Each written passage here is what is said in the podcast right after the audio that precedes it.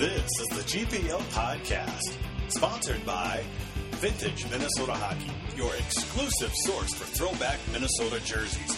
Visit VintageMNHockey.com.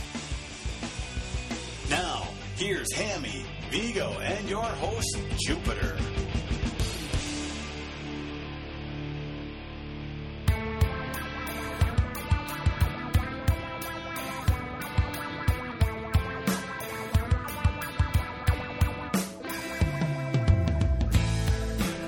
Good evening and welcome to the GPL podcast.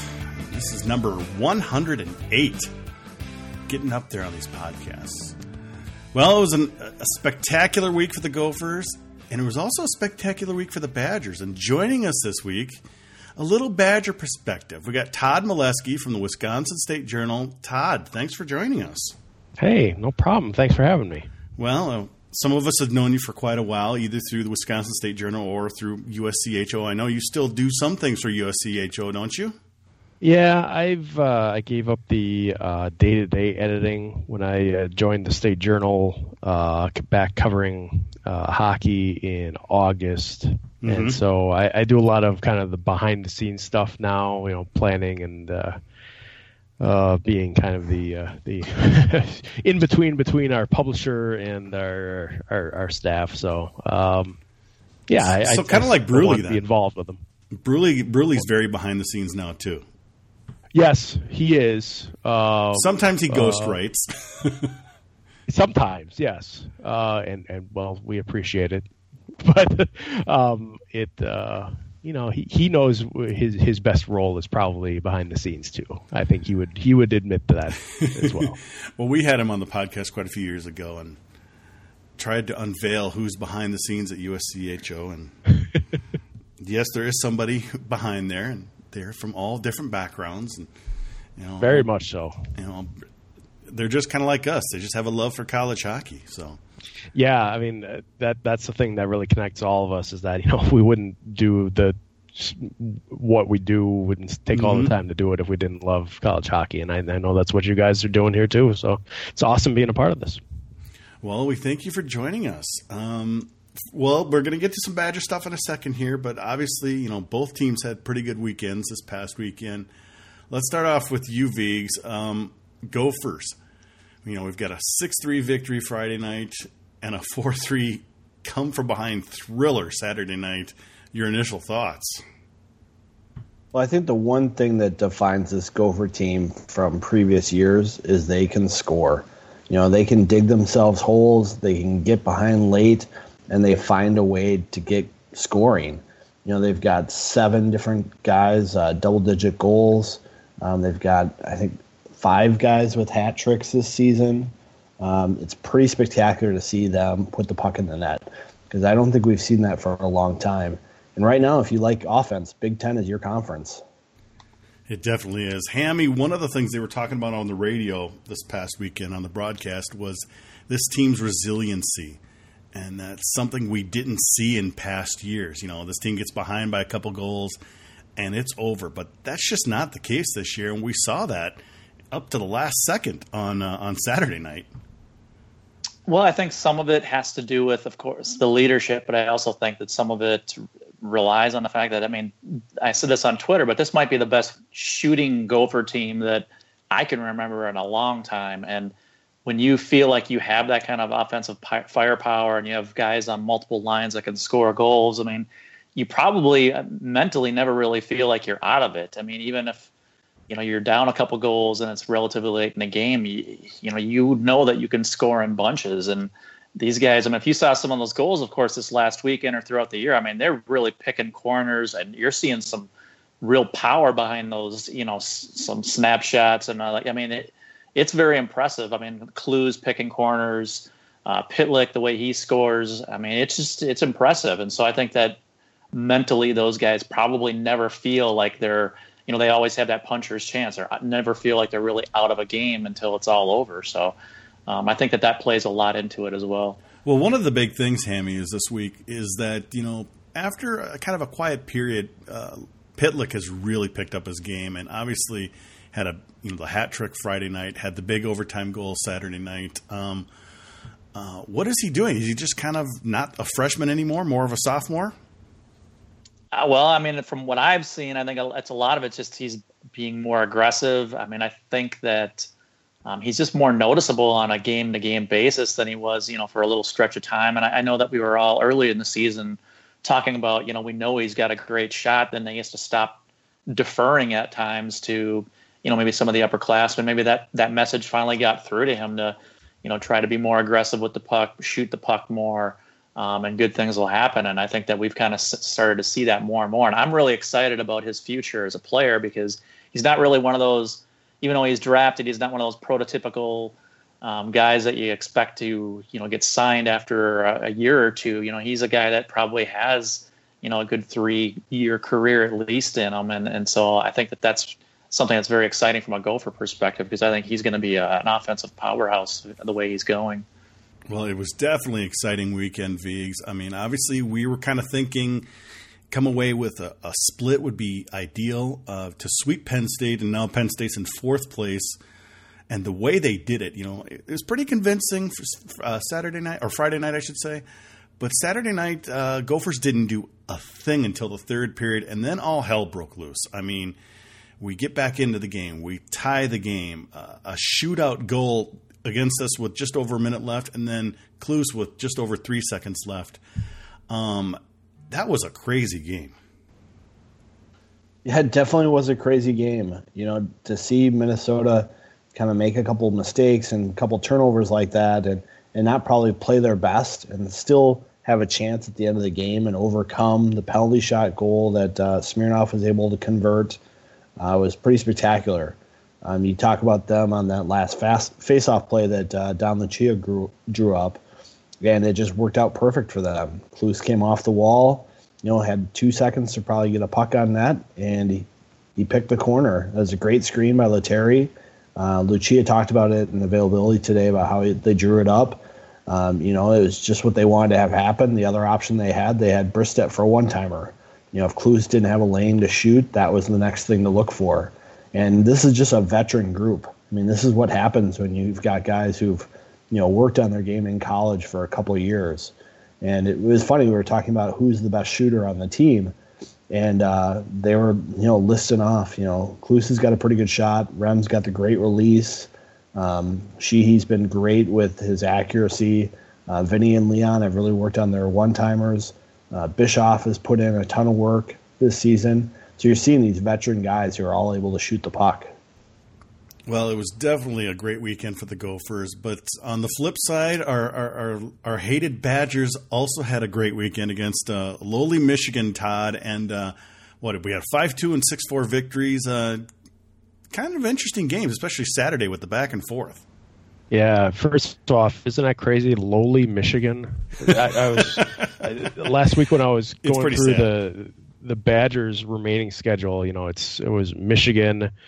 Uh, then obviously Minnesota at Penn State and back home against Ohio State and Michigan is the one that stands out as the only team that's unranked.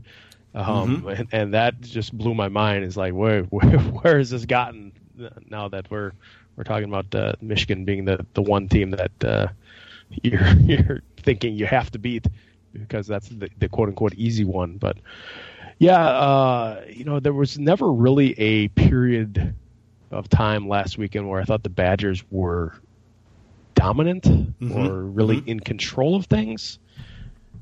But, you know, kind of like what you guys were saying with the Gophers, uh, you know, they never take themselves out of the game. Mm-hmm. And, you know, even though they haven't, you know, they've gotten behind quite a few times, um, they, it, I think of a game uh, really early in the season against BC. They were down uh, three or four goals um, came back that cut that to one eventually and lost with two by two with an empty netter.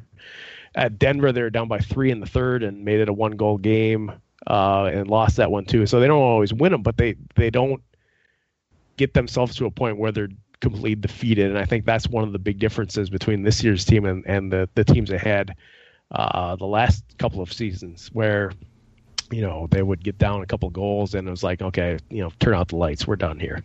Um, it's the same thing with the Gophers.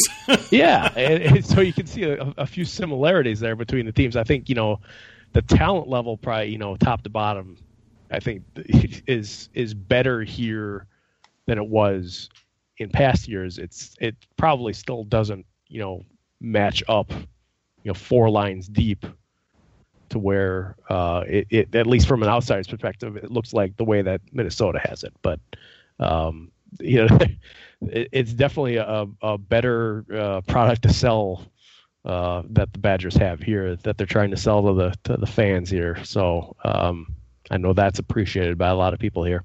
Well, it's definitely changed things in, in Badgerland. Obviously, the coaching changes just kind of reinvigorated the whole program. Um, and let me tell you, the style of hockey is a lot more fun to watch compared to what it used to be. I mean, that's good for all college fans to to not see that lame, boring, shut down defense style. To actually see some up and down hockey from the Badgers is very refreshing. Yeah, and you know, to be honest, they they have to match, um, you know, the players that they have with their mm-hmm. style, right? Yeah. So, the last couple of years, they didn't have a team that could do this. Now you could say, well, this is these are all the same players that they had last year. I mean, and, and some of that's true, but you introduce Trent Frederick as your your top line center. It, it makes the depth. I mean, just putting him in down down the middle changes the depth so much on this team. Uh, then you got him, Max Zimmer, uh, who's been playing good minutes at forward. Uh, and, and, lately, the big thing has been Frederick playing with Luke Kunin uh, they've just been have really just worked together really well on the top line. Uh, you, you know, the, they've got they kind of had a revolving door on the left side of that line for a while. Um, but it, it, when when this team gets going and gets playing the way they want to, yeah, they're still going to have some defensive questions, but they're going to score. Which is yeah, getting back to that that style issue is you know, such a change here, and I think people are, are are responding to that. Yeah. Well, they're definitely responding to it. I mean, we've been watching the Badger program and talked about them for the last five years on this podcast. How you know attendance and season tickets numbers have, you know, they went down from yeah. around fifteen thousand to under ten, and, and it seems like you know the crowd had just kind of had enough of it and, and and now you've got the new coaching staff in there, and now it's rebounding very well. Yeah, and you know one of the things that I've noticed about Tony Granato is that he connects with people on on basically any level he can, um, and you know beyond the on ice play, he's so approachable and and and does his best to make himself um, you know seem like a man of the people here um, and and I, I, don't want to say that Mike Eaves wasn't that way because he did he did he was really involved in the community here he mm-hmm. did a mm-hmm. lot of mm-hmm. great things uh, especially with with the children's hospital here he was he was involved in those kind of things but you didn't see that an awful lot and and I I, I don't know if if maybe it's just an easier story to do I mean we've seen he Tony Granato was on there was a feature between periods on NBC over the weekend as part of their Hockey Day in America, whatever they called it, uh, uh, thing on Sunday. He's been kind of all over. He's in New York Times. Uh, you know, there's stories on him, and it it just you know it, it brings it back to people here where I think it, hockey had lost um, some importance here, obviously, as the basketball mm-hmm. team has gotten better. The football team's obviously the biggest thing during the fall, but um, you know, basketball used to be you know kind of on the same success level as hockey, and obviously that that uh, split apart the last couple of years where basketball was really good and hockey was was not. So hockey kind of got forgotten for a while, and it's starting to um, to, to get its place back again.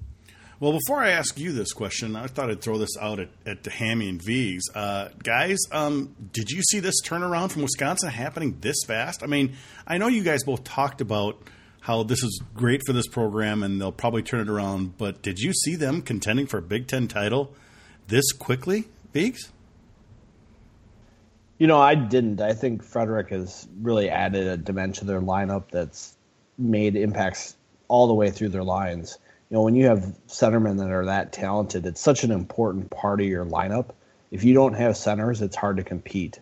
And, You know, I think that's why Minnesota is so competitive this year is because they've got good, strong play down the middle. You know, it makes such a big difference for your team to be able to break out quickly. You know, be able to nullify uh, odd man attacks coming the other way, and I think that's been the big surprise for me. Hammy, you know, we've talked about the Badgers coming back, obviously being good for this conference. Um, I know you agree with that, but also it's not good that Michigan has decided to tank at the same time. Um, this could be a really great conference if all three teams were at the top of their game. And right now, Michigan is kind of the one being left out as Wisconsin comes back in.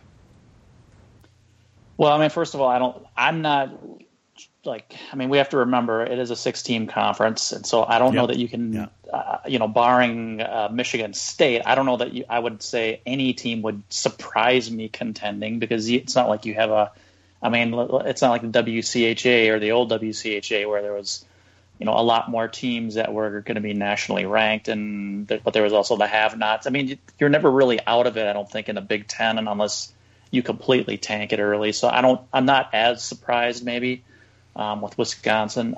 Uh, as far as Michigan goes, I mean, uh, it kind of piggybacks on what I just said. You're going to always have a couple. Not every team is going to be great in a conference, so you're going to have your have-nots at one time or another. And um, you know, Wisconsin was surprisingly that for a few years, and um, I think we kind of knew going into the changes in the conferences that uh, there was going to be, you know, we, I think we all thought that Wisconsin, Minnesota, and Michigan would almost most years be the contending NCAA, you know, contending type of teams, and the other ones were kind of a little bit of a wild card. And you know, we unfortunately early on, well, I guess you could say fortunately if you're a Gopher fan, but I mean, um, you know, Wisconsin sucked. I mean, they were pretty much yeah. sucked for a while, and and um, and I, you know, I guess now we're seeing a little bit of Michigan getting kind of bit by the early departure bug. I think there's no doubt about that's more than anything what's hurt them, and I'm just kind of surprised that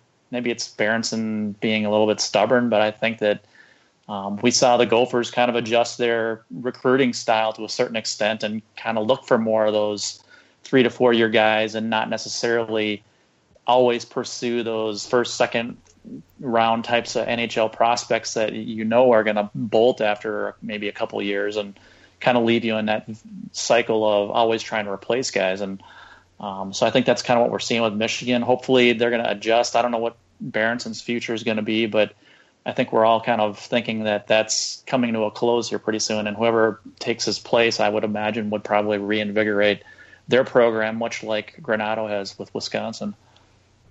Todd, do you think? Uh, well, I should ask: Are you surprised that the turnaround has happened this quickly?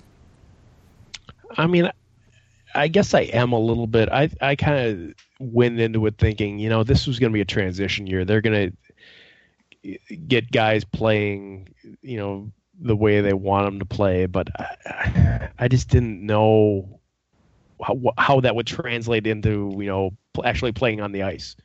Uh, what you know what they'd be able to do that way. Um, I, I felt like there was some talent there that that could just use a you know reinvigoration you know a, a fresh look a, you know a, a, new guy saying hey you know show us what you got um, but I, I didn't really expect them to be in a conversation. You know, you, you know, they're they're in this you know uh, large group of kind of off, kind of on the bubble teams for at large for in the pairwise.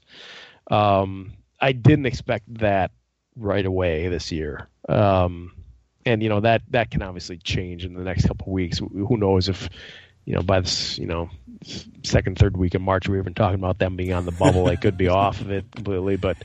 Um, well, well, you know what? I, I think you know, even if they don't make the tournament this year, they have definitely shown a great turnaround that the conference needs. Oh, I would agree. Yeah, I I think you know it's been said. You guys said it. The conference needs Wisconsin to be good. Needs Minnesota to be good. Michigan to be good. Um, just from you know the PR hit that they that the league gets when one of those teams isn't. I mean, because everyone points at it and says, you know, what's wrong with your league? You've got, you know, these teams that should have the great have the greatest resources, they should always be good. I mean, we know that's not the case in college hockey these days. Not everyone does not have, you know, or the best teams do not have 20 straight good seasons anymore. Um, there's going to be a couple of clunkers you, you throw in there, but it, it, it's just it's fodder for the the haters, if you want to put it that way. To anytime any one of those is uh, is not up to par. Yeah, I think see North Dakota struggle as much as they are right now. They're on the bubble. Yeah. Or when you hear UMD talk about their season and how they haven't won a conference title in I think almost 20 years. Yeah, I think it was 1993. Yeah, I mean, so it just shows you how hard it is to be successful in college hockey. There's so much parity. And right now, the Badgers are the only thing in the way from Minnesota winning their sixth straight title. You know, two in the WCHA and four in the Big Ten. So uh, you better hope your Badgers can do it, or it's going to be another year for the Gophers. Well, and you know, I've the the regular season championship is you know in theory should be the hardest one to win, right? Because it's the longest. Yeah, you have to be good for longer than for the, the other ones. You know, in the postseason, it's well, now in the Big Ten, it's two days or three days, but it used to be a couple weeks, and um, you know the NCAAs you have to win four games once you're in. Um, but I, I think people and this is this is something that's really annoyed me in the last couple of years in talking about how you know Minnesota's fallen off, and you know maybe that's the case a couple of those years, but you don't win five straight regular season championships as a mediocre team. I you know it it it really it boggled my mind. I, I can understand when you're used to a certain level of of national prominence, you know, not hitting that mark.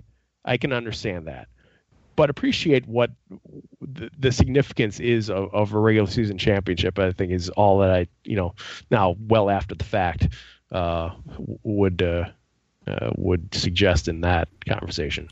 Well, Vigs, you know, we talk about Minnesota possibly winning a sixth straight, you know, regular season title, but uh, when's the last time they won a, a playoff title? Was it 2007? It's it's been a long time. Yeah, it's been a while. I don't know off the top of my head. I, I just think it's kind of a different conversation to win those conference titles. Mm-hmm. I, I, think uh, Kloos might have won one early in his career, but it, it comes down to the fact where Minnesota so. hasn't had to win yeah. a conference title before. You know, last year was one of the first times they've had to win one to get in. So I think that kind of plays into it as well a little bit. The uh, a little site called USCHO has uh, the before the 15 Big Ten double. Uh, it was yes, 2007 was the last WCHA playoff title. Ouch! Because I, I think after that they they barely won a game. I mean, I mean well, maybe I, I can't quite. I think we had the, the Kangas year in Mankato, and they might have gotten to the title game, but um, there was a time when, you know, especially at the end of the WCHA for Minnesota, that uh, they couldn't even win a game at the Final Five. So, yeah. and it's it hasn't been that easy with the Big Ten either. I mean, you know, they lost to Michigan last year. They've been they've been booted by uh, Ohio State. Um, it just never seems to quite come together for them. Maybe it will this year. Who knows? We'll have to see. okay. Guys, I did visit that little site called USCHO. yeah. 2014 15 is that last league tournament. They, right. So they oh, do wait, ha- they, they, do have one. They oh that that's right they did. They won at the Joe, didn't they? Yep. All right. In front of all those in front of three people. people. That's probably why we have, we have a hard time remembering.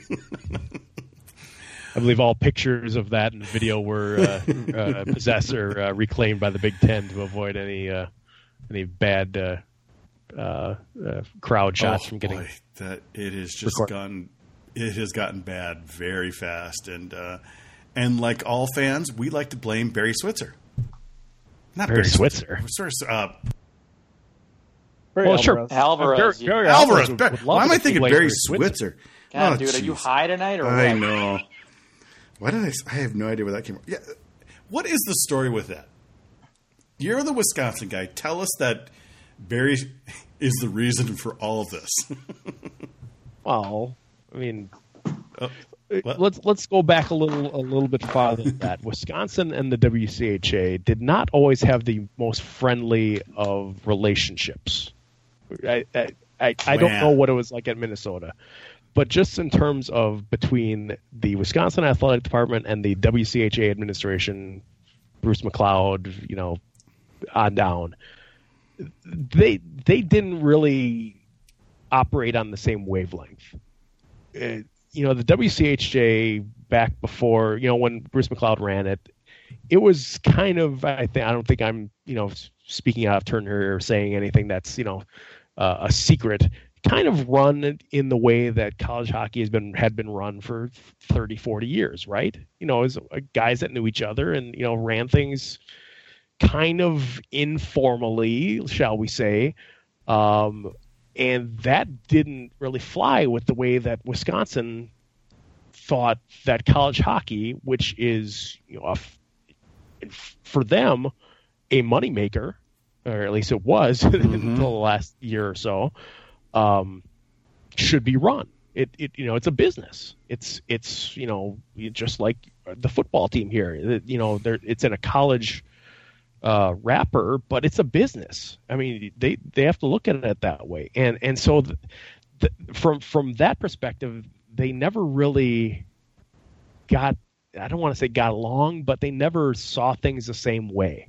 Mm-hmm. And so when there is an opportunity, uh, you know, with Penn State coming on board, yeah, it was, you know, it was it, it wasn't really much of a discussion that they were going to push for a Big Ten league because you know it was a move toward a more, I guess, a, a, a, league that would be more along the lines of how they like to run things.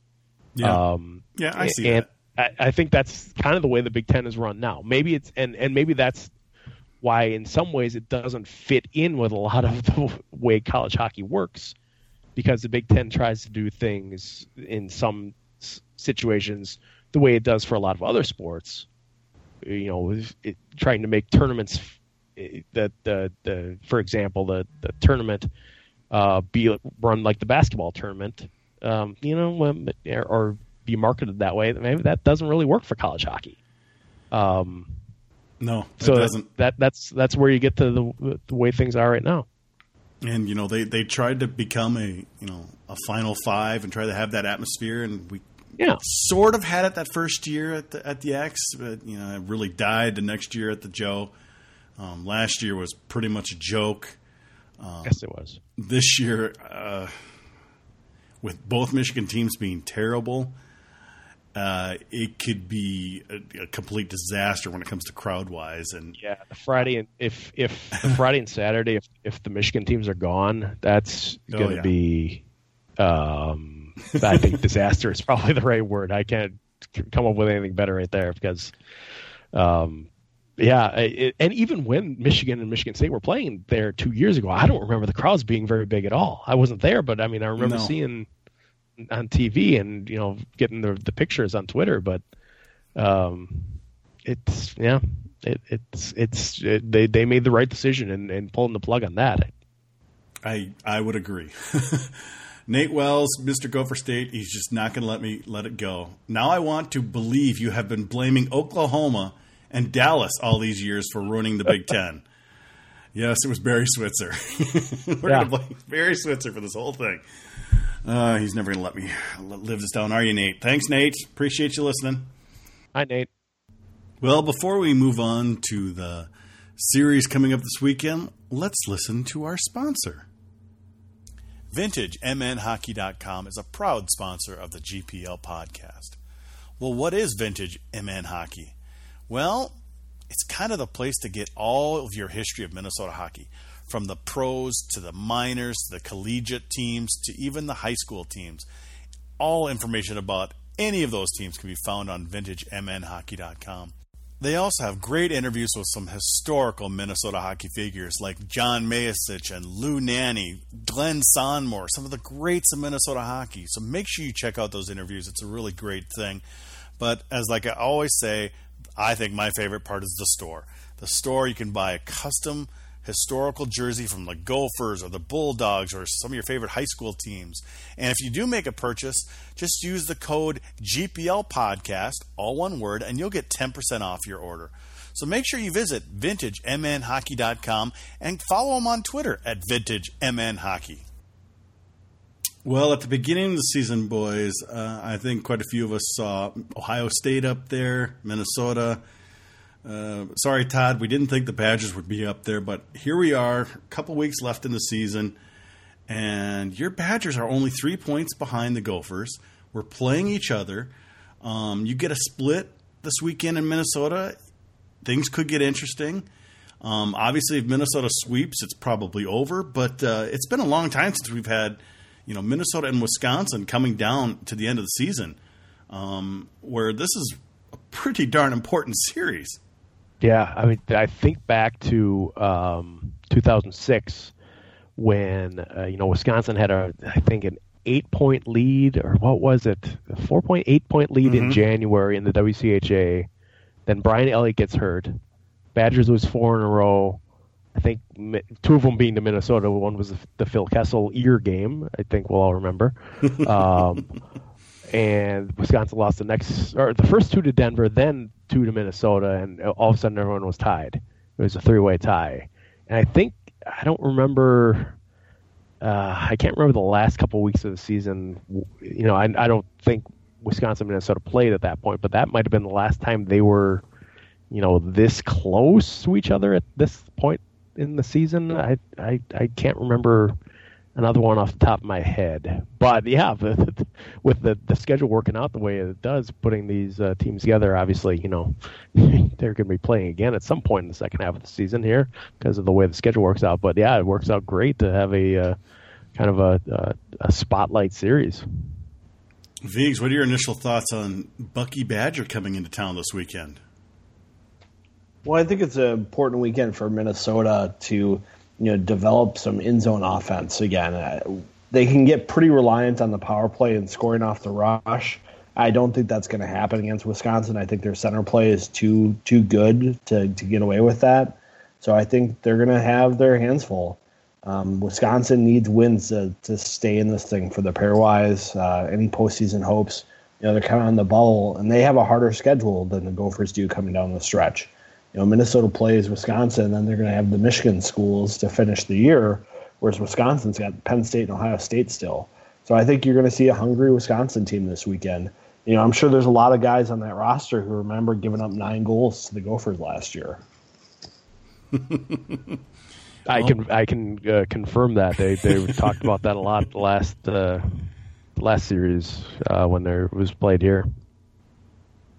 Hammy, what do you think? Badgers, it's about time this this series is uh, has something on the line.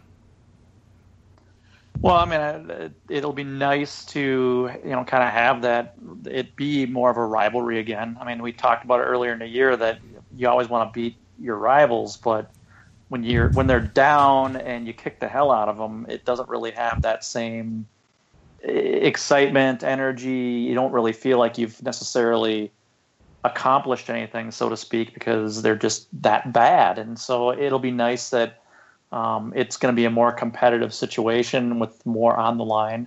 Um, I, I think the Gophers will probably be pretty successful this weekend. I think they've always um, generally done very well against Wisconsin. I mean, we've seen the, the all-time record, but I mean, even at home, the Gophers have generally been very effective against Wisconsin. Granted, every year is a different year, but um, historically, that's just been something that they we've seen lots of highlights. We've seen the Danny Irmen penalty shot. We've seen the uh, Nate Schmidt, you know, great play at the blue line to score a goal to go ahead. All those kinds of things. Um, the Gophers always just seem to play really well against Wisconsin at home. Um, so I think that at a minimum, I think they'll come out of this weekend um, with a lead in the conference still. And like you said, down the stretch, they do have the advantage with uh, a little bit of an easier schedule. So I think that it, they'll still be in good shape whatever, um, this weekend uh, and after it's all finished. And that's kind of the key, I think. Uh, Todd, if, if Minnesota does get a split, you know, a split or better, they're obviously in good shape. But like I said, mm-hmm. if they just flat up split, you know, the Badgers are still close. They need that for their pairwise. And, you yeah. know, Badgers are playing some good teams to finish up. So they still maybe be in this, and maybe Minnesota's not so worried about it. But uh, yeah, I I think. Um, I, I, you know, no one will say this, but I think Wisconsin would be pretty happy with a split on the road at Yeah. at Mariucci. I mean, because at worst, you you want to be in that second position, right? Because that gets you out of that Thursday game in Detroit. And if you're going in to uh, that tournament needing to win it, two games is obviously your preferred way of doing it instead of having to play three. yeah, Um, I mean, that being said, you know, I, I went back and looked at it uh, this week. Um, it, Wisconsin, Minnesota always has felt like at Mariucci has always felt like to me because I've covered a lot of them. You know, not so many in the last few years, but back when I was writing for the Capital Times here in Madison, uh, I, I, I covered a lot of them, and it felt like, you know, well, here they go again. It's gonna, you know, Minnesota's gonna sweep, battle him, and Wisconsin, you know, you know, trudges out of the uh, the back door and, and has a long bus ride home. just the way we like Well, it. 94 East. Ninety four That's right. East. and, and but in I think since the 05-06 season when Wisconsin's had a winning record going to play at Mariucci, they actually have a winning record in those games at Mariucci, which really surprised me. I didn't think it was it was even close to that. I think it's like six four and four. No, it's a, it. I have it written down here somewhere, but I don't know where it is. Um, How so many of those wins were during the Gophers slump? probably You know, 2007, Yeah. 2008, 2000. I mean, when Yeah. they were struggling themselves, yeah. I would be willing to bet that's where some of the success came out of. I, Just, I I, I, did, I, I don't know, but I. No, I haven't gone into it that far, shocked. but yeah, I wouldn't be surprised with that either. But it, it, I guess my perspective on it was that, well, you know, maybe playing at Mariucci, you know, the because from when it opened, what ninety three, right? Am I remembering that right? Yep. To about two thousand. I mean, I don't know if they won more than once in that whole that first seven or eight years there. Um, and so it just felt like it was, you know, that trip was bound to end in, in the Gopher sweep. But I don't, I don't know if it feels quite that way anymore historically. Even you know, when you look back at last year, a pretty bad Wisconsin team got out of there with a win. Yep. Eh, they did. You know, it uh, it had a pretty beaten down Wisconsin team at that point in the season too. Um, so who knows? I, I don't know if any of that even applies. You know, because like you're saying, you know, the Gophers are a better team. Uh, Wisconsin's a better team. So let's have them play and figure it out, right? I agree. Well, we got quite a few Twitter questions for you guys here in a bit. So before we get to that, let's hear your uh, predictions for the weekend. Let's hear it, Hammy. What's going to happen? Uh, I think the Gophers are going to win in a tie. Win in a tie. Vigs. Yep. I think we're going to see a split this weekend. I think uh, Grant Besse has been a little quiet this year. He's had some great games against Minnesota in his career, and I think he's going to be motivated to pull Wisconsin on top on one of the games. Okay, Todd, what's your prediction? Thanks, Vigs, for leading me in. That's a, my story for Friday is about Grant Besse and the fact that he's scored, uh, I think, five goals in six games at Mariucci. But right now, he hasn't scored in 12. He hasn't scored in 2017. So He almost Uh, did. He almost did. it, he, he could have scored three last Yep. Friday. We had one that uh, went off the crossbar, one that was uh, waved off, uh, and one that hit. Well, he hit, he missed an empty net, and then ten seconds later, a centering pass went to him right in front of the net with probably kind of an open net.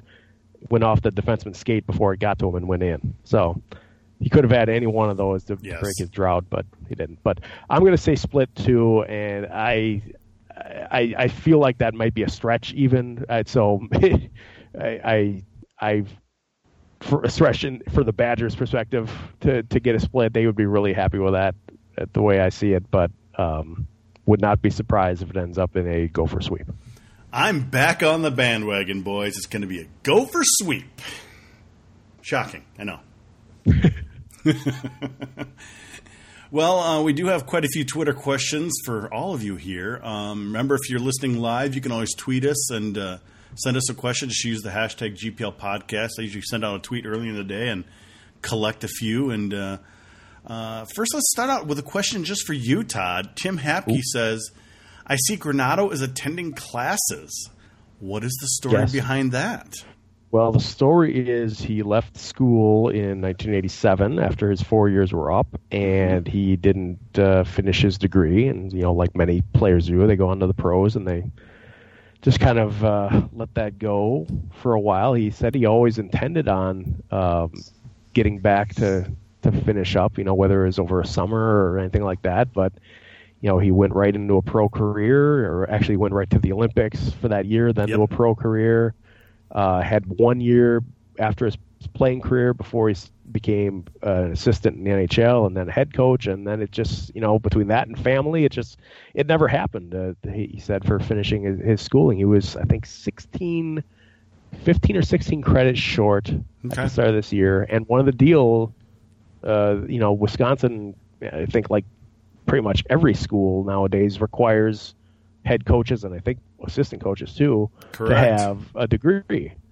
And um, you know that was the deal that they worked out with the chancellor was you know you if you can finish your degree within a year you can you know we'll we'll hire you and everything's uh, uh, working that direction. So you know obviously there's a little bit of pressure on him to, uh, Yeah. to finish up uh, to get that done by by May, and so that's he's on track. He's got two classes I think this this semester that he. Uh, That's got to be weird. st- yeah, we see him studying, you know, because as we walk out of the Kohl Center, you know, and it's dark at by the time practice is over. Sometimes he's back up in his office, um, you know, at, at his desk. You can see him from outside. He has tutoring sessions, you know, a a couple times a week, and so that's with his own players. sometimes it, I it might mean- work out that way. Be in the I same classes. I'm trying to. I don't remember offhand if he has had any of his players in the same class as him because he's, you know, by the time you're at this point of of the, uh, uh, you know, your degree or whatever, you're probably in pretty, you know, specialized classes or Mhm. anything. I, I, I actually sat in on a class with him in the first semester that, um, uh, for the story I was writing about it, and he, uh, uh, it was it's the first time this class had been offered. It was called uh, I forget exactly what that the title was, but it was about coaching and leadership in athletics, and it was just like this really interesting uh, kind of connection of of here's a guy that's got 13, 14 years of of pro hockey coaching experience Yeah. uh, in this this undergraduate and graduate level class, um, kind of sharing some of that experience with everyone else. Well, there you go, Tim. You think he'd get a good grade in that one, don't you think? I, I hope he did all right. Yeah, I hope so too. Um, okay, we got some more here. We got Tim Kotke. Um, I'm going to throw this one towards you, Hammy. He says football and basketball recruits announce on Twitter that uh, you know what offers they receive. I'm guessing you know percentage. You know, I got a full ride, whatever. Will hockey end up doing the same? No, I don't think so either. It's definitely. I mean, uh, first of all, they don't get they always get full rides in basketball and football. It's not like college hockey where you have to split them. Uh, secondly, I mean, I, I think the reality is is that football and basketball get so much coverage on different you know college Yeah. websites, whether it's Rivals or whatever it might be, and they have people that are just dedicated to covering recruiting, going to these different um, events throughout the year, especially in basketball.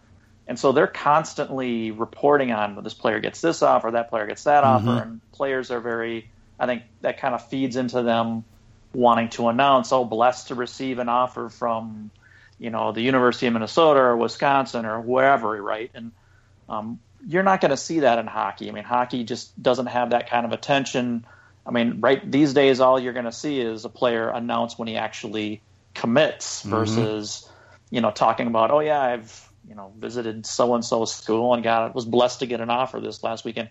You just don't see that in, in hockey, and um, I, I'm not going to say it's it's not like even a, it's just that's how it is in those sports. It's not a cultural thing. It's not anything. It's just hockey just doesn't get that kind of attention. They don't have people who are just constantly dedicated to reporting on all these different kinds of things and digging for that kind of information. And so I, we'll never, I don't think we'll ever see it like that. and it's you really can't dig that information up, can you?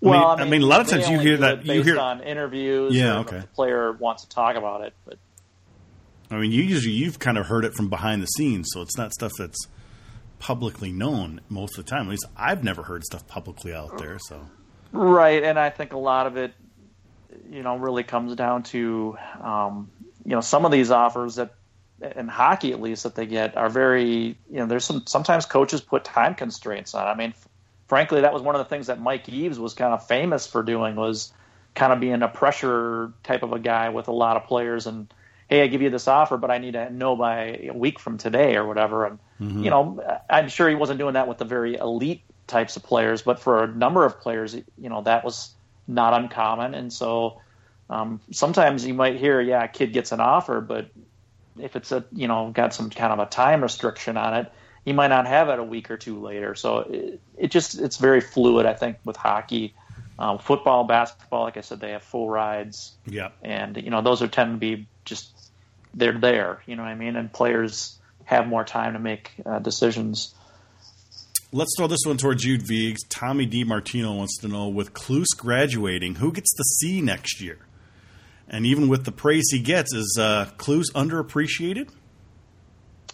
Well, first off, I think Kloos is definitely underappreciated. I think if he's not playing on that line with Sheehy and Pitlick, it's not nearly as successful.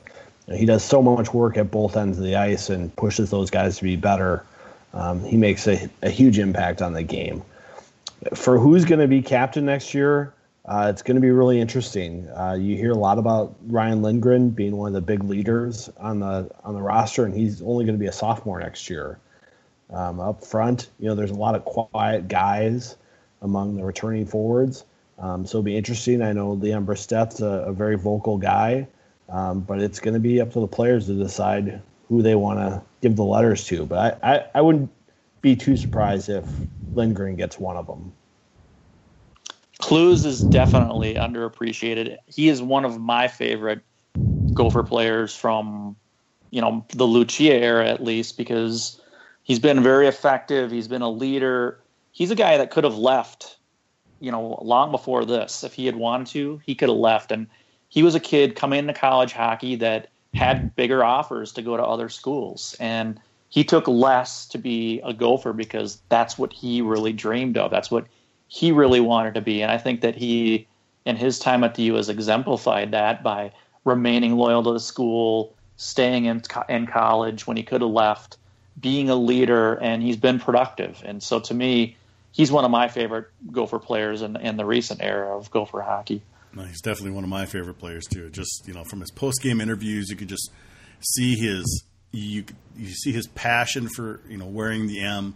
Um, it, it's just a wonderful thing to see, and we haven't seen that very much with a lot of players in recent years, especially when you've got somebody like a Cammarata who gets excited as about a piece of toast does when he scores. So it's nice well, to see. I- well, I think, you know, more than anything to me, he kind of exemplifies what we saw out of college hockey, you know, 20, mm-hmm. 25, 30 years ago, where, I mean, nowadays you see all these players entering college hockey and it's like they're happy to be there, but you know that in many of them, their minds, they're thinking next level on some, you know, even before they even get to college. And mm-hmm. I'm not saying that Justin Kloos doesn't think about that either, but I think for him, he reminds me of a guy that, you know, it's a process for him. He's not in a rush. He knows that he's got things to develop and learn, and he appreciates what you know he has at the college level. And and when he's graduated and ready to move on, you know, I'm sure he'll be full bore to be as best of a pro player as he can be. But he seems to be one of those guys that really appreciates what college hockey has to offer. I think one of the interesting things about Kloos, I'm working on a story on him right now for Minnesota Hockey Magazine is that after his sophomore year and before his junior year, he passed up development camp opportunities because he knew how important it was for him to be a vocal leader in the off season for that program because there was a lot of turnover with that team and he really took being a captain to heart. He definitely did.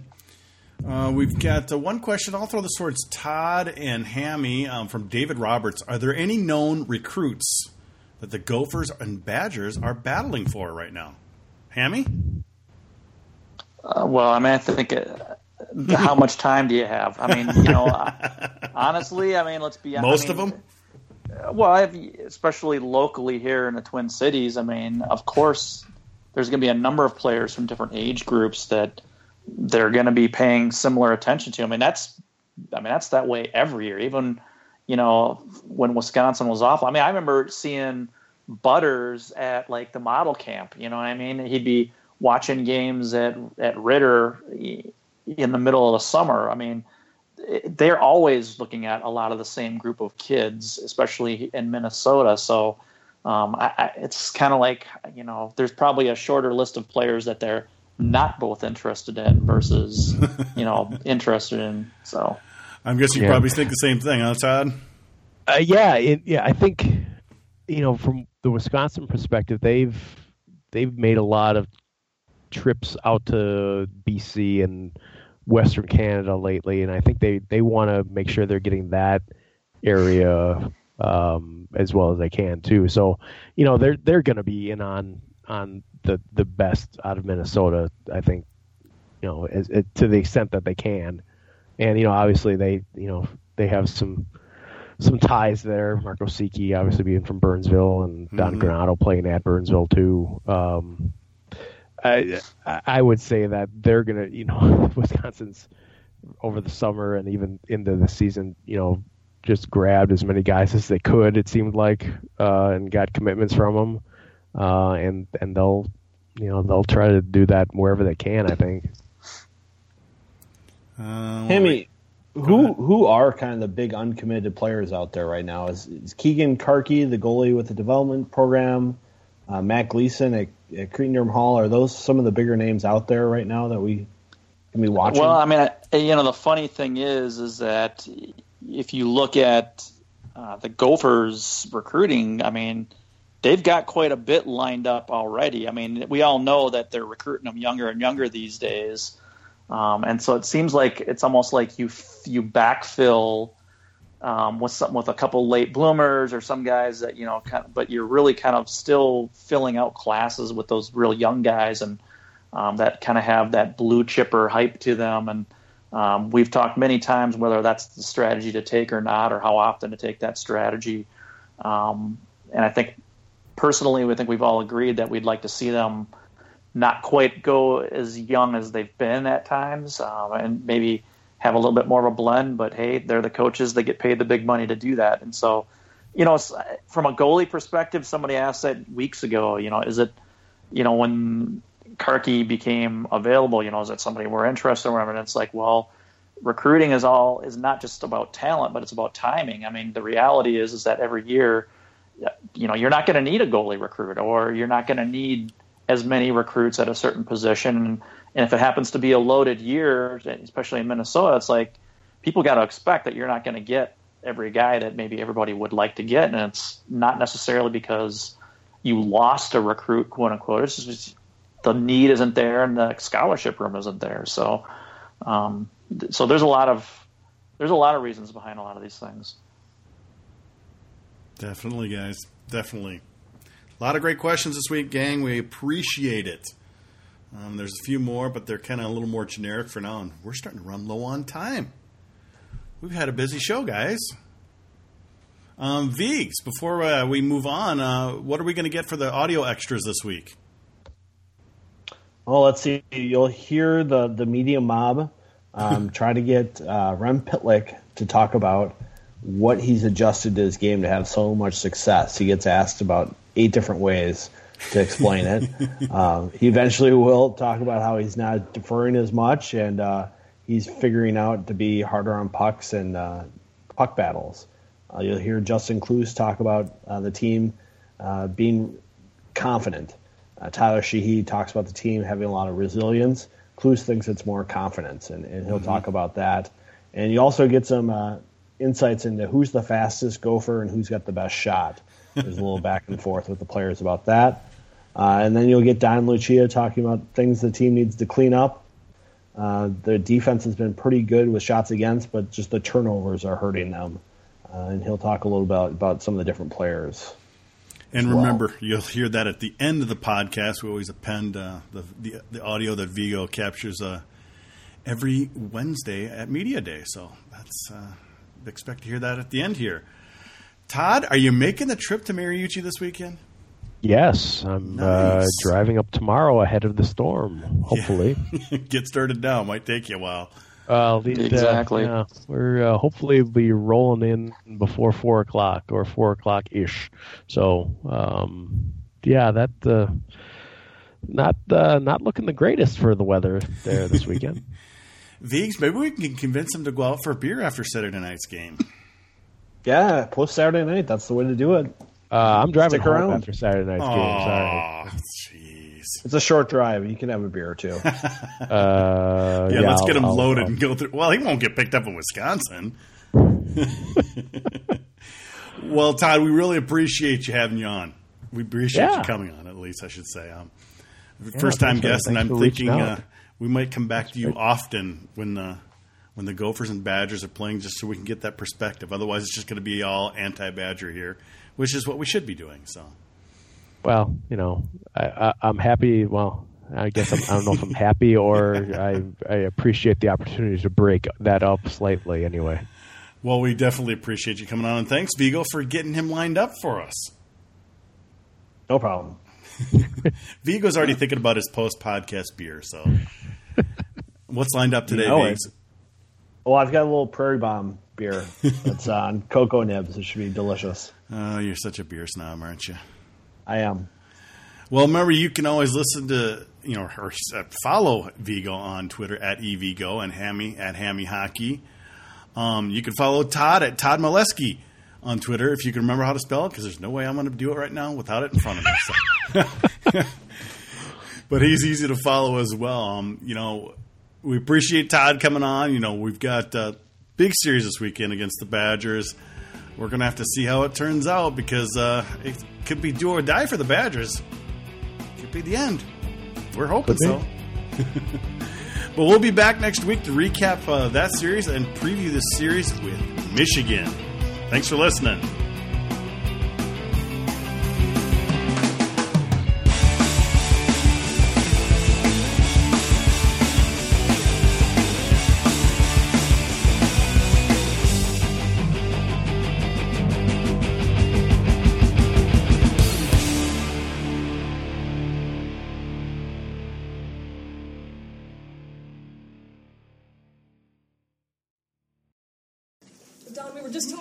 Sheehy about this team's ability to rally this year. Do you think that this team has a particularly good sense of that?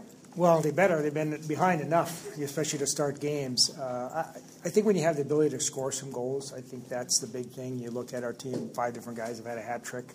Um, you know, what seven now guys with ten goals or more. Uh, so when you have the ability to score, you do have the ability to come back. I mean, we've all been on teams or co- uh, part of teams where you know you get down by a couple goals. It's just it's so hard to score that you just don't have a sense or a feel that you have the ability to come back. But if you can score, uh, our power play is pretty good. That you know has allowed us to, you know, uh, you win some games. So uh, I think that's a real key that you do have that ability to, to put the puck in the net. That worry you as a coach, though, that those guys have that in their back pocket that they can score goals? No, I mean they, want to. yeah, no, I don't. I don't think that's it. I mean, uh, you look at our, you know, shots against is pretty good. I mean, there's areas of our game we have to get better, and, and obviously Eric's been better the second half and the first half of the year, um, and that's going to be critical uh, as we get down to the end of the year. And you know, he did a good job Saturday night. He gave up two during the course of the game, and you know, the, the penalty shot, you know, was one that it was our leading scorer. He made a nice play, so can't fault him in that. Uh, but we all know that I mean, we can't expect to win games, you know, five four. You know, come the end of the year. I mean, you got to win three to two and two to one, and you got to be able to shut uh, shut people down. And you know, that's what we try to get across to our guys how important that element is. I suppose you can't count on winning a lot of games too, where you get the goal with seconds to go. No, I mean that's yeah. I mean that that uh, that's one of those things that's going to happen. You know, once every number of years. Um, you know, things have to go your way. I mean, to our kids' credit, they couldn't have done any better. And, you know, even Vinni made a, had a heck of a screen on the goaltender that, you know, it goes unnoticed by the average person until you're reviewing the video. Uh, so they all did a nice job with that. But um, I give our guys credit for the, you know, keep believing. You know, to come back with two and a half minutes to, to get to tie, and then to give it up, which was a gut punch, and then to be able to say, you know what, we're not finished yet, and uh, to tie it and win it in overtime. It was it was a big win for us. You had the dry erase board for that last play. Was that just how you drew it up? Well, I mean, we had some options there. Um, you know, we, we did draw it up where Kloos coming off the wall to obviously help out, and he's on his strong side. If he gets can gather a puck, he can shoot. Uh, we did talk about Vinni getting the net for screen, Tyler helping out, but we also had you know Liam the backside for a one timer. Um, as a lefty too, so we, we did have a couple options, but you don't have much time. I mean, with seven seconds, the puck's got to be delivered to the net within two or three seconds. How important is it for your guys to, to know that they have that capacity to rally as we get into these more meaningful games? Well, I think it's important that uh, you do know that you know if you fall behind by a couple goals halfway through the game, that, that it's not over. That you still have the sense that you can come back. But you know, at that when you do fall behind like that, well, you, you better buckle down defensively and not give up another one to, to, to uh, now you can't keep trading goals. I mean, at some point, you, you know, you chip 2 1, you know, 2 2, or you make it 2 1 and 3 1, 3 2. So you, you feel like you're, you're, you're making some headway. Uh, but sometimes one goal just gives you life. I mean, your whole bench some life, and, and, and that's critical too. That kind of happened with the Vinni goal the other day in Penn State down two nothing. He gets a goal, and all of a sudden, yeah, reinvigorated. Team. Yeah, there's no question that uh, you know when you get that. I mean, the Saturday game, Bish scored the goal uh, off that rush, but I mean that. It just seemed like we were going the path. Not much was going on, um, but we, you needed that one goal to kind of ignite you, and then there's a little bit more jump in, in the guy's step. So, you know, we, we've, uh, you know, it's been a bit. Of, you go through a season. It's not only a physical roller coaster; it's an emotional roller coaster too. And obviously, the guys were pretty excited on Saturday night. But you know, now you got to put that behind you, and that's in the rearview mirror. And it's all about preparation for this week and doing everything we can to be in the best position mentally and physically uh, when the puck drops Friday night. Pitlick's been very good lately and particularly good over the weekend. Has there been a point recently where you saw a light bulb go off? Right no, I don't think there's anything recent. I mean, he, he had some good opportunities and he's got such a good shot. The one thing we, we'd like him to be a little bit more selfish more at time because he's still, you know, looking to pass more than shoot. Uh, but he's, he's got a tremendous shot. And I think for him, you know, he had a transition to college, which a lot of guys do. And uh, I think he's getting more and more confident, and uh, that line's been a real good line for us since we put them together uh, before Christmas time. And that's with all the monkeying around we've done. That's the one thing we haven't. We've uh, tried to keep that unit together. What does Justin do as a center that makes those other two so successful at wing? His energy. Um, he plays so hard that he forces other people to play hard around him. Um, he plays with such pace that uh, you know, he, if you're not getting up and down the rink, you're going to be 20, 30 feet behind them. And I think that comfort level that he's really good defensively, that he's going to come back and do his job in our own zone too. And you know, physically, he's strong enough uh, that he can get into people and, and shut them down that entire line, what example do they set for the rest of the team? I mean, they scored two game tying goals on Saturday and eventually the game winner in overtime. Well, I, I, think it goes with any team. I mean, your, I mean, your, your top end guys, your, your best players have to produce in, in big moments, and they've been able to do that. Just like, you know, it seems like a different guy. It could be Vinni or it could be Leon or you know, Junior Gates has scored some big goals. So the, the, way our team's set up right now, I mean, the goal scorers have to score. You know, the guys that don't score a lot need to, you know, kill penalties. They need to chip in a goal here or there, block a shot um, you know, have some offensive zone time and, and, and do their job too. Uh, so I think that's the makeup of a good team. And we're not looking at every guy to have to score, but I mean, the guys that you expect to score, they need to come through if you're going to win games. How practice has kind of evolved throughout the second half as the, the second half bye came ridiculously early in the season? Yeah, I mean, uh, it's the first time I think in years that we haven't had a bye. Uh, during the second half of the year, other than that very first weekend. So we have tried to really shorten our practice. We did give our guys a couple Tuesdays off. Um, um, and uh, you know, next week there's probably a good candidate. Monday we just let them play shinny hockey uh, as something different, um, as just to try to get them, you know, to get their legs back because you know the, we didn't get home till, you know, by the time they were in bed it's probably three o'clock in the morning or four or whatever it is. By the time you can fall asleep, and and so we're trying to monitor that. You know, they've got schoolwork to deal with and study hours, and they have a lot on their plate. So we're doing everything we can to monitor them, you know, physically, and that's part of Cal's job. He does a good job with that. And because um, I think the nice thing, the second half, I haven't seen dead legs yet, and uh, we've all been around sports where, you know, as much as the guys want to do it. They just they don't have any legs, and uh, we haven't experienced that this year. Be a little surprised to kind of see that, especially after this past weekend where there was 11 forwards for 50 plus minutes both nights. Well, sometimes that can be good because you can get into the game, you get into the rhythm. You don't have you're not sitting there for long periods of time, and then you can get into games where if there's a lot of whistles or you know the stoppages, where if you're rolling four lines, you're not out there for a while. Uh, but I think this especially when we got in probably the last 25 minutes of the game, you know, our, our top two lines played every third shift. There's no question. They got a lot of minutes. But they're in good shape. I mean, that's they train 50 weeks a year for a reason. Mike Szmatula, you said was day to day after Saturday's game, still uh, yeah, still yeah, still day to day. I mean, he's a question mark right now. We don't know if he'll play or not play. Um, he skated somewhat to partly part of practice today, and we'll see where he's at tomorrow. Everybody else good to go? Yep, everybody else is good to go. Talk about Wisconsin a little bit. They seem to be kind of resurging. Yeah, I mean, uh, you could see it at the end of last year. Uh, you know, Kunin's a really good player, and they added another first round pick in Frederic. Uh, the young guys have played, including the freshman goaltender. They're a year older. Uh, so both their goaltenders are playing well. They're, they're splitting them on Friday, Saturday night. I think that's a big thing if you look at their numbers. A lot like Eric, their second half numbers are much better than their first half numbers.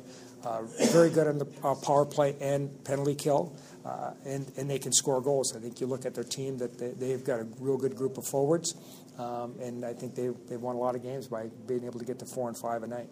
Given the rivalry and what's at stake, how emotional would you anticipate this series? Well, I think that you know we'll have good crowds. Uh, interesting with the snow, what happens on Friday, and um, but uh, I think you know, it's one of those series that the, the fans look forward to, and, and uh, so it sounds like pretty much sold out for the, the games on Friday, Saturday. So the atmosphere is going to be there, and now you, you want to have that emotional component involved too when, when the puck drops. So the guys will be excited to play. We've put ourselves in a good position. Still a long ways to go. Uh, one more weekend in, in February, and then you know, then you flip the page of the most important month of the season. So uh, we just want to, just like we went to Penn State, you know, we want to make sure we're ahead of Penn State at the end of the weekend. We want to make sure, you know, Wisconsin, we're ahead of Wisconsin at the end of this weekend too. All right. Thank, Thank you. Justin, we've seen this team rally now from deficits, including some very late ones, quite a bit recently. How does a team develop the ability to do that? Uh, just developing confidence. Uh, you never feel like you're out of a game. Uh, through success at other points of the season, and I think that's what we've developed. I mean, obviously, you don't want to put yourself in a situation where you got to come back from a, for a couple, from a couple goals in the third period or even the first period, and uh, so we're going to have to really focus on coming out a little better and not getting behind. But we do have you know a little bit of a confidence and swagger to be able to come back from those um, uh, slow starts or a couple goal deficits. Can you describe for us what it was like at the Penn State game after they scored the penalty shot, and what was the chatter on the bench about what would happen next? And uh, honestly, I don't think there was a ton of you know uh, frustration or disappointment with you know the call of the penalty shot or um, you know what happened on that play. Uh, it was more of uh, you know we just got to find a way to get that next one. I don't know. I can't remember. I think there was a minute twenty left or something, so we knew we had you know a little bit of time to get some pucks on net and see what happens. And then obviously seven seconds left for the face-off. You're really not sure what's going to happen, but um, we ran a good play and things worked out. And next thing you know, we score with three seconds left and are feeling great about ourselves. Another, just another uh, uh, example of uh, you know building a little bit of confidence. Things go right. You were just talking about swagger. How about individual swagger after you score a goal like that? Ah, uh, yeah, it uh, feels good. It was all around good play by everyone. Uh, Tyler had a good bump off the line. Cammy did a great job on the draw, and Vinni set a good screen. So you don't, uh, you know, score that goal without uh, everyone else doing their job. Jimmy had only taken two draws before that. You, you have confidence of him going? Cammy, yeah, yeah, yeah. great face-off guy. Um, I know uh, a goal last year against Ohio State in overtime. Cammy took the draw. She came off the wall and uh, hit a screen, and then I was able to get the rebound in. So uh, he seems to be clutch in those situations. But uh, I've, put, I've been around him for four or five years now, so I know what he can do in the face-off circle. So uh, we had no problem with him taking the draw. Has, has it become a point of pride for this team to become known as a team that doesn't just fall apart when you're down by a couple? Yeah, uh, big time. especially uh, I think we took a bit tough loss to Ohio State where it ended up like eight three or something. That was uh, really disappointing, making sure we don't uh, put ourselves in that situation. Uh, which uh, a couple weeks ago in Ohio State we were down 3-0 in the middle of the second, and easily could have went that way. Uh, but uh, we battled back, found a way to win, win that game, and uh, I think that's uh, been a big focus for us not to give up at any point. What's it like on the bench when you get that roll and you're down by two or three goals? It's great. Ton of enthusiasm from everyone. Um, everyone feels the you know the confidence going throughout the lineup, uh, and we just come in waves at times. Uh, it doesn't matter what line's out there. We feel confident that that line can score and put ourselves in, put our team in a good spot to come back. Wisconsin did a really good job keeping you guys on your toes last uh, last month when you were at the Kohl Center. Uh, just watching film and a month later now, what is what does Wisconsin do really well this year? Uh, good offensively, very good. They got a lot of high end talent on uh, uh, in their forwards. Um, we got to make sure we play smart against them. If we decide that we're going to try to make plays in the wrong areas by the blue lines and stuff, they're going to they can capitalize on odd man rushes. So we got to play really smart and limit their uh, chances. I think. You know, we, we're a team that can do the horse race thing, you know, win 5 4 or 6 5 or something like that. But uh, against the Wisconsin, I think we prefer the game to be a little bit low, lower scoring, which I know that didn't happen when we were out at the Kohl Center, but I think that's a little more of a focus this time around. How important was uh, Sheehy's tying goal on Saturday, and what, what was it like playing? I mean, the line was really successful on Saturday. What was it just like playing on that line? Uh, yeah, it was huge. Uh, obviously, Ty's been great all year. Uh, made made a huge play when we needed it to happen, and then unfortunately we gave up that third one, but uh, you know we stuck with it, and I think he got us one of the assists on the OT goal. So yeah, Ty made a great play. Uh, uh, actually, Rem and Ty both made great plays on that goal, and then uh, our line clicked at the right time. This three games in a row now, you've played basically with 11 forwards.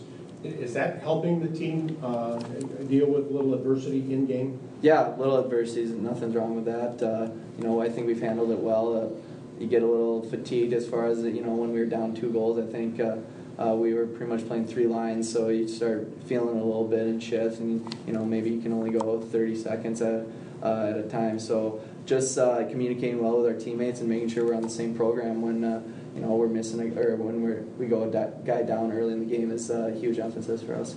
She has been using the word resilient a lot. So, what is the biggest factor to make you guys such a resilient team? Um, I'm probably going to have to go with the word I've been using a lot of confidence. Uh, you know, we we feel good about who we are and what we've been doing, and uh, uh, having that, I guess, confidence, knowing that we can come back from certain situations, make us a really resilient bunch. Uh, I think uh, every weekend.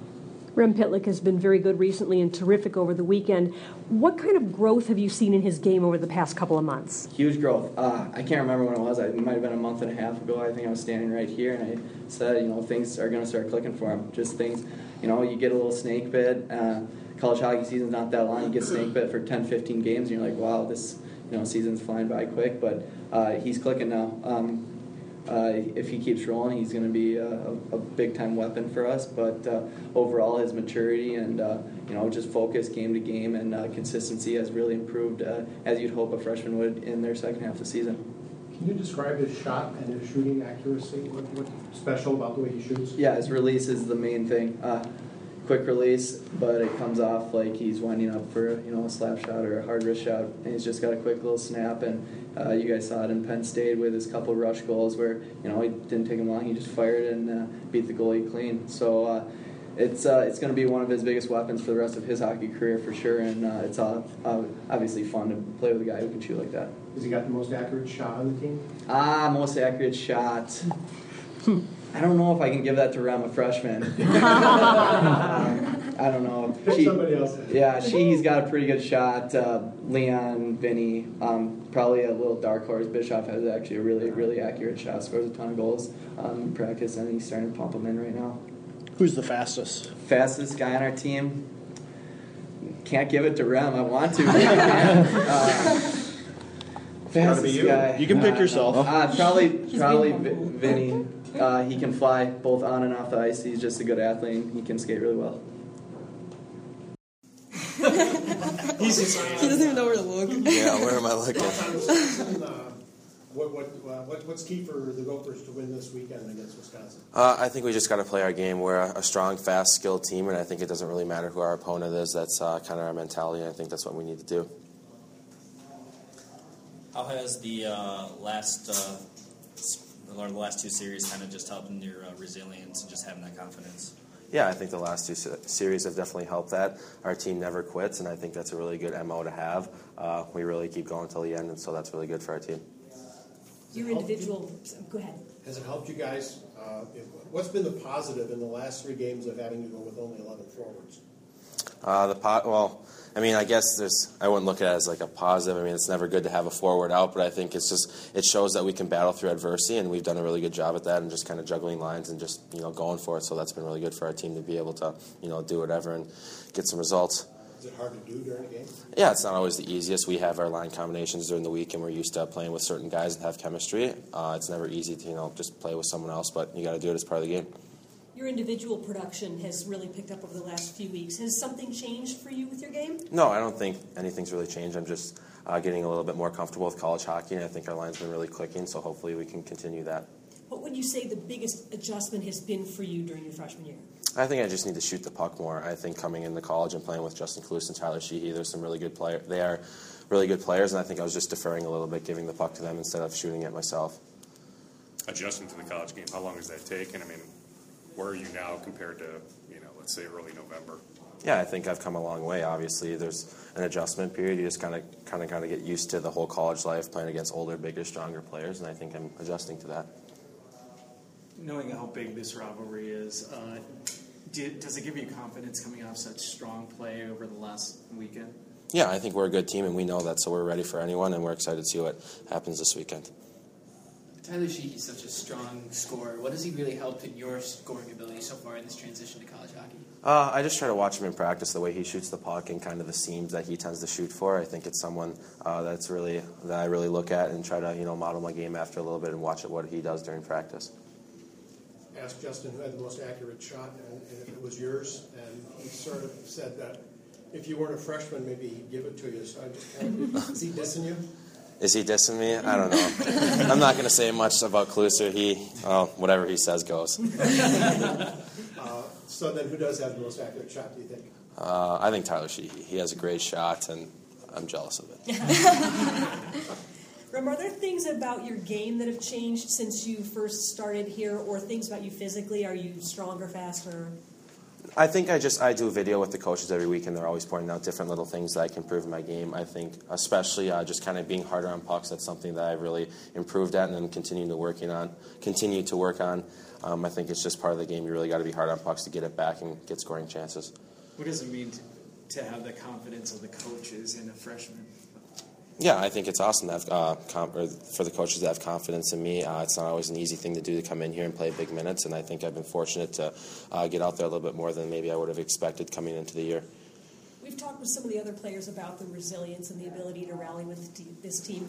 What is it like on the bench among the players when you guys are down by a goal or two? What uh, what do people talk about? What's the, the emotion like?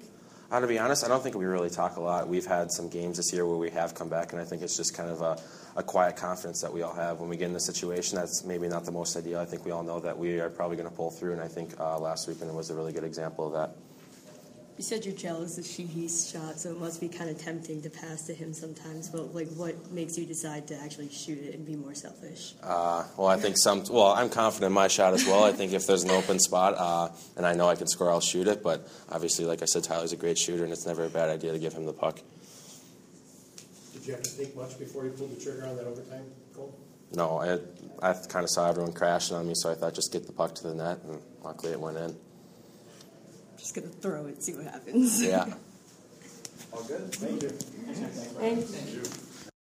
Tyler, this team has developed such a knack recently for for always being able to come back, rallying late, rallying under many different circumstances. What has allowed you guys to do that, and do you feel uh, that, that it's uh, a, a, stronger sense that, than we've seen in the past with this team being able to do that? Yeah, I think right now it's just our mindset and our you know our resiliency to win. You know, that's kind of something I touched on last week was how resilient we are, and you know, as a group, we have great leaders and guys that are following them, you know, really well. So, um, you know, right now we're just uh, our mindset's incredible with uh, with uh, you know our will to win, and you know we're obviously not satisfied either. So every game we want to get better and better. But uh, yeah, if we're down by a couple, we're not going to put our heads down. We're going to just keep fighting back. Does it take a particular chemistry or set of personalities on a team to, to give a team that kind of spirit? Yeah, I think so. I think it starts with the leaders, and um, you know, obviously, uh, you got to have the right group of guys. So, um, you know, there's going to be times in a game where um, you're down by a couple, but you know, we don't have the guys that are going to put their heads down and, and fold. We have the guys that are going to fight back and you know try and win the game. As resilient as the group is, I mean, how crazy was that on Saturday night? I mean, that was, yeah, that was nuts. I think it was, um, you know, since being here, it might have been, um, you know, the coolest comeback that we've had. So uh, it was a really fun win for us. What does Justin do as a center that makes your line so effective? Uh, well, he just plays with a ton of speed, and um, in the defensive zone, he's really responsible. I think um, anytime me or Rem is are caught down low, uh, he can call us off, and um, you know he's always in the right spot. And um, so defensively, he's, he's, a great, great player. And um, like I said before, he's, his speed is incredible, and um, he can make a ton of plays. So uh, playing with him, it, it, makes the game a lot easier and it makes the game faster. So uh, he's obviously a great player and a great leader. Do you guys think if you had foot races out there, he'd win? Uh, I'm not sure. I think Rem's got a lot. Of, I think I'm the slowest guy in the line. So uh, Rem's got a ton of speed as well. And um, but when when Justin gets going, I don't know if too many guys are going to catch him. Such a great weekend for Rem. Have you seen over the past few weeks is anything different about him? Has he has he gotten to that point where you feel like he's maybe turned a corner or, or take, gotten more confidence? Yeah, I think it might be a confidence thing where um, you know I think in, in practice we've kind of been telling him to shoot the puck. He's got a great shot, and sometimes he might look a little too much to pass, but. Um, and that's just kind of the way he plays. He's a playmaker, and um, you just got to com- remind him every once in a while to shoot it. And uh, when he does, it's, it's going to end up in the back of the net a lot. So it's kind of been uh, showing up for him lately. Are you guys getting better about communicating on the ice and, and talking while you're on the ice together? Yeah, I think so. I think when anytime you get to play with uh, two other guys for most of the year, you start to develop that chemistry. And um, right now, we've played together for for quite a long time, so um, we're starting to understand where we're going to be out there on the ice, and you know, kind of talking when we get off the ice and things like that. But uh, right now, it's really kind of clicking for us. What challenges were there last weekend with playing uh, most the entirety of most games with 11 forwards? Um, it was a little bit tough. I think you know, it's kind of one of those things where you really have to listen to coaches on the bench, just so you don't get a too many men penalty or things like that. But um, yeah, I think uh, it's one of those things where you just got to be, you know, next guy's got to step up, and um, we were able to do that where, you know, mix and match matching lines a little bit, and uh, next guy or the next guy was able to, you know, do the, the guy's job, so it was good. You work all uh, off season and throughout the season to uh, maintain and, and peak performance. Is that kind of just an example of it? Yeah, exactly. I think you know we've been working hard the entire year, and um, you know this team has a lot of depth, so when when one guy goes down, the other guy's got to step up, like I was saying. So we were able to do that. Do you get a sense from other teams that this Gopher team's a really hard team to defend against?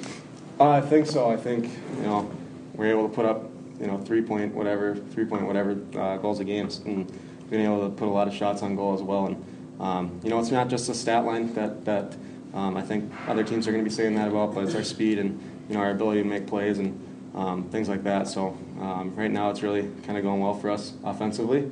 Uh, hopefully we can keep that going with Wisconsin being resurgent this season and this, this series being very meaningful, will there be more emotion invested than perhaps there has been the last couple of years with the Wisconsin series? Yeah, I think so. I think you know anytime you get to play Wisconsin, there's going to be a little bit of a battle, and um, you're going to have to take a punch and give a punch. So, um, but yeah, it's a huge weekend for us. It's you know six big points on the line, and um, you know it could um, ultimately decide the conference. So. Uh, it's going to be two really tough games, and we know that they're going to come out and play tough against us. So we got to be ready to go Friday night. You guys scored most of your goals off the rush last weekend. What's it going to take to have success in zone against Wisconsin? Uh, I think just play um, behind their defensemen, uh, playing playing low and kind of making them guys turn. They have some some bigger guys and things like that, and um, you know with a with a big sheet, we know that Wisconsin plays on that at the Kohl Center, so um, it's not going to be too much different for them, but uh, if we put it behind their defensemen, get pucks in net, uh, I think we'll be all right. How important is it for the top forwards to also contribute defensively? Uh, it's huge. I think you got to be responsible both both ends of the ice. Um, you know, when you got your your uh, top forwards, uh, you know, playing well defensively, I think other guys feed off that. So um, it's it's really big. Thank you. Thanks, Tom. Thanks, sir.